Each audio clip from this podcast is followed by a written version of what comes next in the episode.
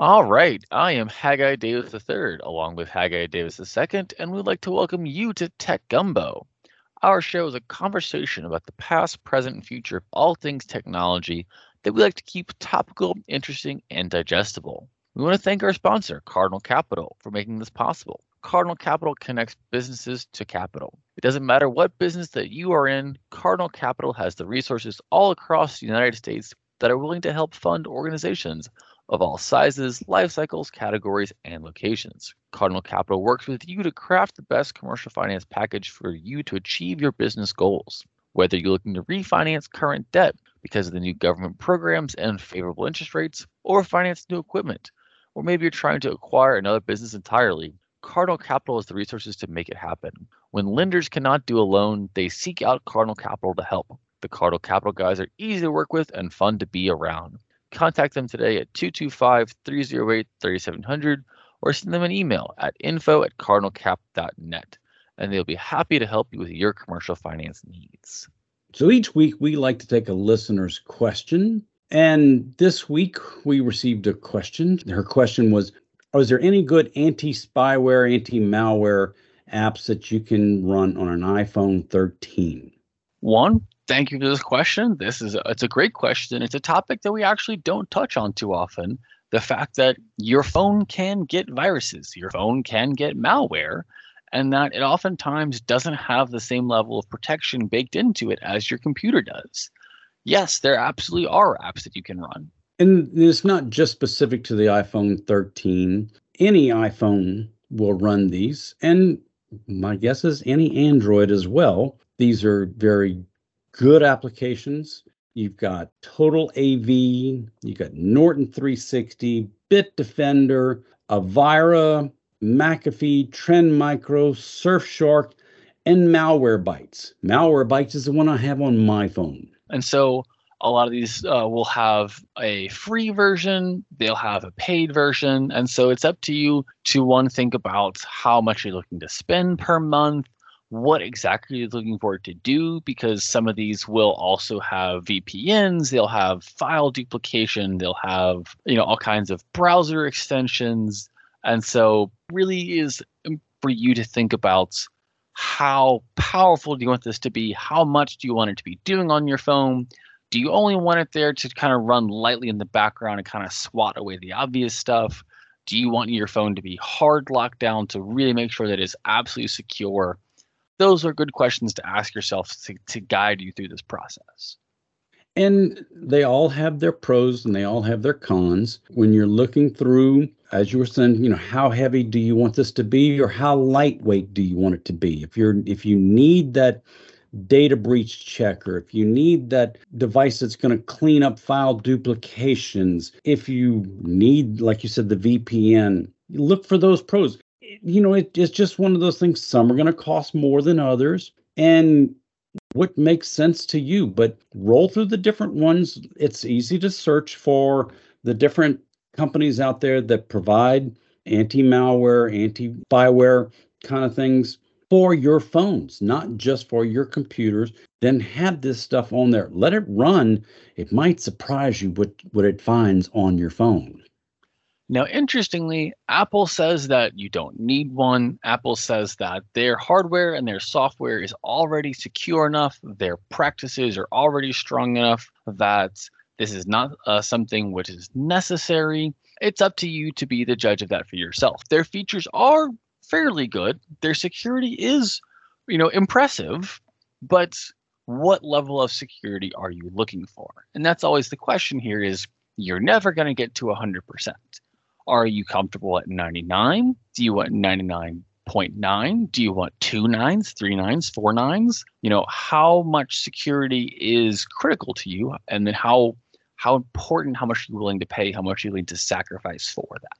Because if you're reading emails on your phone, and that's where a lot of the malware comes from is links inside of a, an email but that can still land in your phone so yes it's a good idea. Is it critical that you have it? No, not on not on your iPhone, not on your Android, but it's still a good idea for the little bit of money that it might cost or even for the free version. Get it, have it run on your phone. Try it out. We highly recommend it. And for that, we will be sending out the beautiful Tech Gumbo mug. Thank you for the, the, the question. If you would like to submit a question, please go to our website, techgumbo.net. There's a picture of that big, beautiful mug with our logo on it, and we would be happy to send one out to you for free. Yes, indeed. And as we move into the, the main stories for this segment, we are back into our AI swing. The last segment we talked about Voldemort. This segment we got to talk about AI. It's just the check boxes on this show. But we do want to occasionally be positive about AI. And so this was a cool story Google has created a robot constitution that they have designed with Isaac Asimov's three laws of robotics in mind. I think this is great that we're trying to go beyond the, the just the three rules of robotics from Asimov and those rules were written a long time ago and they were just kind of something he threw into a piece of fiction that he was writing to where now we've got a lot of AI in the middle of our lives and we need some safeguards. We need some some rules and these are designed to really kind of do that for us. For those of you who are not familiar with Isaac Asimov's three laws of robotics, they involve the idea that a robot shall not harm a human being or through inaction allow a human being to come to harm. The robot will follow the orders from the human being, and then the robot will not allow itself to be harmed. And the, there's a specific order to these rules, and he has a lot of short stories which sit there and think about all the implications of these rules and how they all fit together, and what happens if you tweak one of them here or there. They are fantastic sci fi writing, some of the best stuff of the last century. He is an all time sci fi author. And so it he has inspired me in some of my work that I do, and so it makes a lot of sense to draw inspiration from him when we're designing these AI systems because he didn't call it AI, and that phrase didn't exist yet, but this is exactly what he was thinking about. How do you have a computer? And he, I don't even think he used the word computer. I don't think that word exists yet. But how do you have this thing that thinks, which is not human, that we have created, we have programmed, and it has to perform tasks in the real world next to us and we don't want it overthrowing us. So the the rules kind of go through the idea that it starts off with exploration then task generation and then then filtering the task collecting more data and then scoring the data and then the loop back around. And everywhere along the way these rules is designed to work with the large language models, the ChatGPTs and the BARDs and the Geminis and all of the other LLMs that are out there, give these AI systems some rules to follow. And the fascinating thing about their approach here is that they aren't necessarily writing it in normal programming language like you would have in the past. And they aren't even necessarily doing it directly inside of the AI they're actually using this combination of large language models and visual language models. So the the thing by the image generations, and they are giving it specific instructions. And so we're now through something like the ChatGPTs of the world able to talk to computers. We're able to tell a computer, don't run over a child. We're able to tell a computer, hey, you know, this is a picture of a child. This is what you should not run over. And so now all of a sudden, you can do much more human normal tasks. You can communicate with uh, this computer much like you would a person. And this is a huge leap forwards because 15 months ago, what we thought you would have to do is you have to just show it a picture of a child a thousand times and then let it figure out that hitting the child was bad for the objective score and that it was this kind of convoluted process, which was really messy and really data intensive and took a long time. But now that we have these tools built up and we can start tying these tools together, all of a sudden, maybe we can have natural language conversations wherever we do put in these rules in place to make sure that AI is valuable to us and not going to become a large problem. Now, again, this was Google's rules This is not the industry standard. Not everyone has agreed to sign on to these rules or follow these rules. But hey, it's a great start that if we just say, here's Google, one of the biggest out there, if they're going to do this, hey, do y'all have a problem with this or can we all agree to this? And if and if everybody else wants to play along, then we don't have to call it Google's rules. We just have to call it the AI rules or the, the LLM rules and they're going to get tweaked. These aren't obviously going to be the final end all be all. This will be a living, breathing set of documents over time, but this is a great start.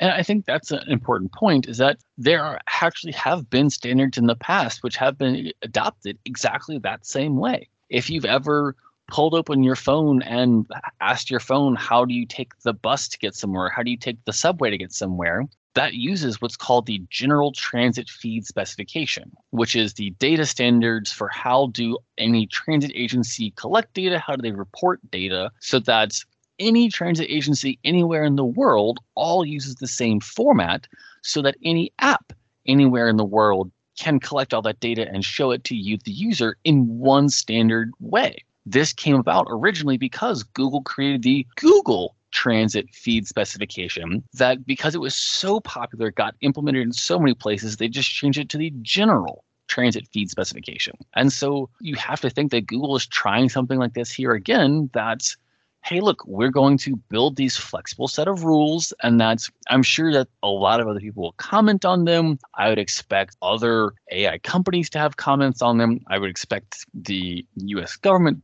to have comments on them. I definitely expect the European government to have comments. And so we are finally thinking about how do these tools, which are surging forwards, how do they interact with us in the real world? Well, speaking of how these tools interact with us in the real world, the next door we wanted to talk about is how AI is going to get involved in the whole medical self diagnosis in that interaction with AI really can have some huge potential upswings and some really scary downsides. This is one of the huge places wherever AI could be really beneficial. That right now, doctors are really expensive and that there's not many of them. Their time is limited. And so, you know, if you say, hey, can I talk to a doctor? And they say, okay, we have your appointment for three months from now.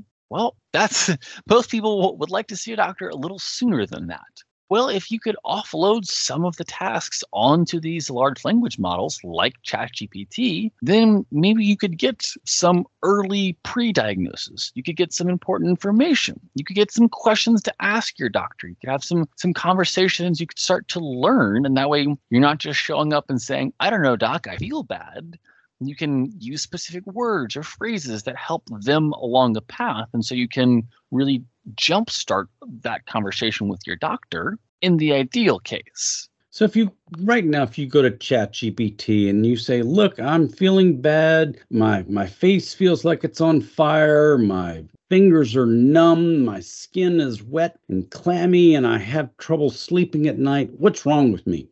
Well, ChatGPT is going to say, "Hey, look, I'm not a doctor. I can't diagnose you, but it sounds kind of like this." And so go to your doctor and tell him to look at this. Look for this this potential diagnoses. Now, if that's the way the tool is going to work, okay, good. Right now, you can go to any WebMD to any hospital's website that'll have all kind of. You can plug in some symptoms, and you're going to get 10, 15 options of what it could be. But if you have this tool drilled down because you're asking much more specific questions and giving specific symptoms. It will not tell you this is what you have. Maybe this is what you might want to discuss with your doctor. Well, I think that's an important point to talk about is that it comes down to implementation. How exactly is it framing its conversation with you?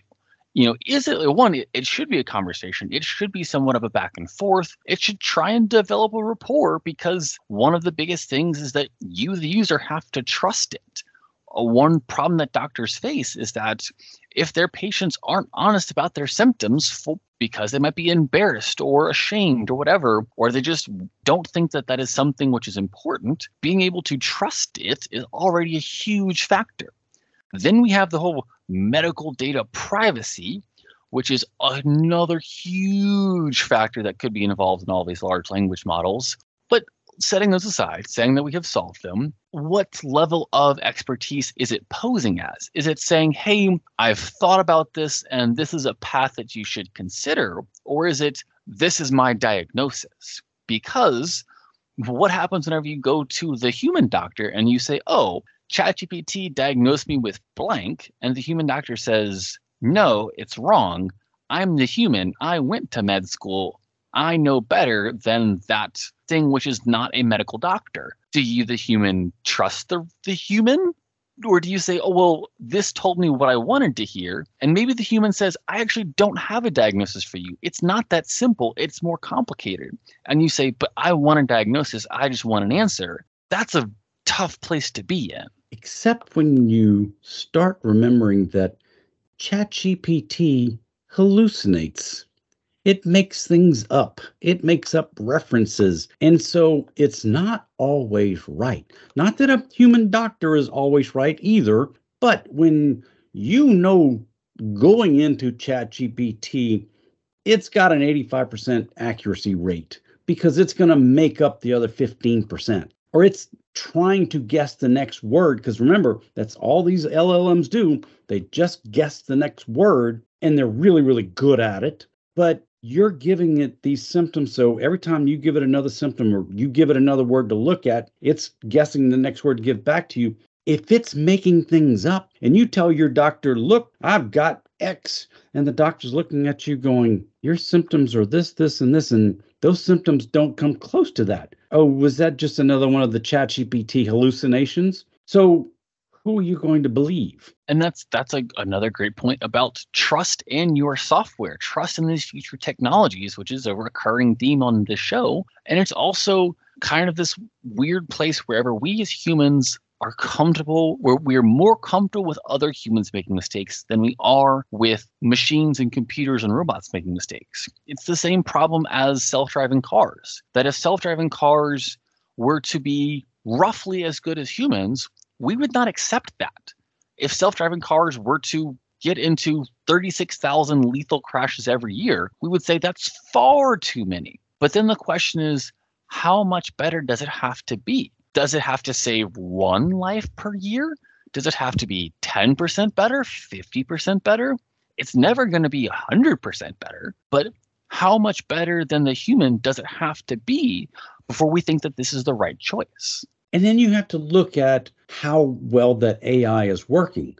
There's a story about a GM dealer where somebody convinced this AI on their website, hey, I want to buy a 2024 Chevy Tahoe for a dollar and the AI went along with it. This is a fascinating story that was honestly pretty funny. Though as as this was coming out, I laughed heartily at several of the different shots that people took at it. What happened was is that the Chevrolet of Watsonville hooked up ChatGPT to their website and just said, "Hey, if you want to chat with someone on our staff, here you can talk to ChatGPT first. And so so someone told the because people have now spent a year learning how to poke holes in ChatGPT, learning how to man- massage it, manipulate it, get it to do whatever, they were able to talk it into saying that this is a legally binding offer that I am selling you a 2024 Chevy Tahoe for $1. That's a $50,000 car?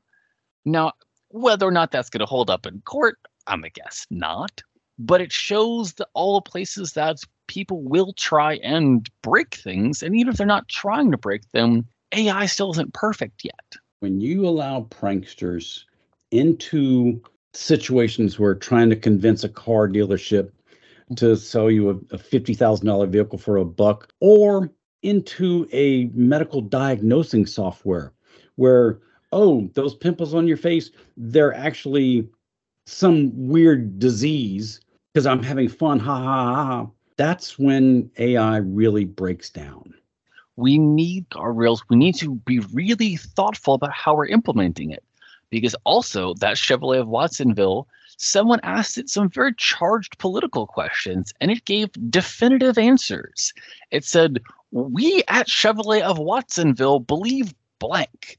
And I'm guessing that this random car dealership does not want to have public stances on that very hot button political issue because they're a car dealership. No one cares what they think about that hot button political issue. And so that's why you have to be very sure you know what you're doing whenever you implement this AI. Otherwise, you'll end up in some pretty ridiculous places.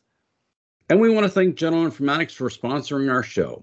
General Informatics is an information technology firm with a mission, and that mission is to make our clients even more successful through the best use of technology.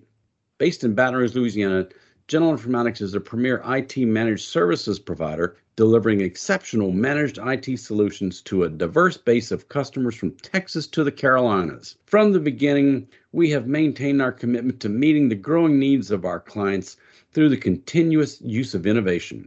With over 20 years of experience and a team of 120 plus employees, including technicians, engineers, programmers, and designers, GI has evolved to become the leading IT partner of businesses, schools, and government agencies. Our managed services teams can run your digital infrastructure or support your team on an on demand basis, letting you focus on your business's strength. This has become a proven formula. So proven that 98% of our clients continue to do business with us year after year. Whether you need new IT services, new technology, or you just have a question, visit us on the web at geninf.com. And if you enjoyed our show today, we're here on Talk 1073 FM every Saturday at 4, and the show will rerun Sunday at 4. If you missed any part of our show, or you would like to hear any of the previous episodes, check out our podcast which is available on most every platform. And when you're there, be sure to subscribe so you'll be notified every time a new episode is posted. If you like our show, if you have some suggestions or want to submit a question, let us know by visiting our website, techgumbo.net. Thank you for listening to Tech Gumbo.